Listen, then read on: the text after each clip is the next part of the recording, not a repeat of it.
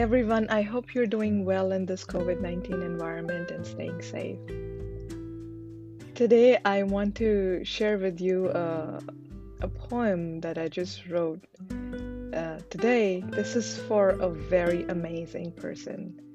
Um, I've never met her, but I've been hearing about her for, for a while from, from my guide and friend, uh, Henrietta. Her name is Arizola Spears. She's Henrietta's mother in law. You can also call her mommy number two. She's a sophisticated, powerful personality in Louisiana. She's 92 years old.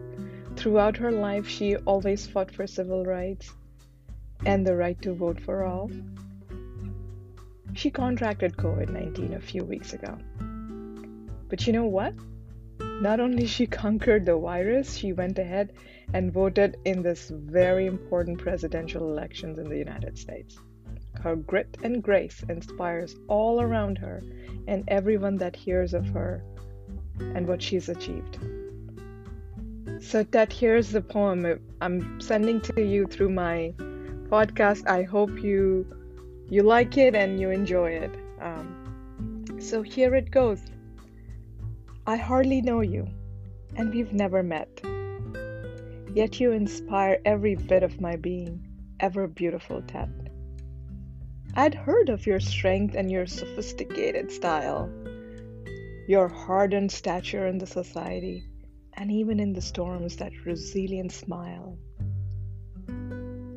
I'm in awe as I learn the depth of your strength, the grandeur of your style your endurance, and its length. Not even COVID 19 could stop you. You conquered the virus with elegance and cast your vote at 92 years to defeat the systemic arrogance. No, your daughters and granddaughters, and even strangers like me, are invigorated and awakened by your words, actions, and energy. Thank you, Ted. Keep shining, keep smiling. We love you so much. Take care. Bye.